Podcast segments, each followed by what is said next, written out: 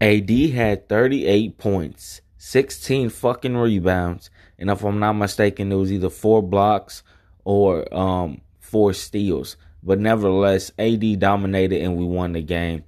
Man, AD has been on another level for these past few games, and I hope he continues to do this. If he does this and LeBron James works on his shooting even more, oh, yeah, we're definitely going to win another championship.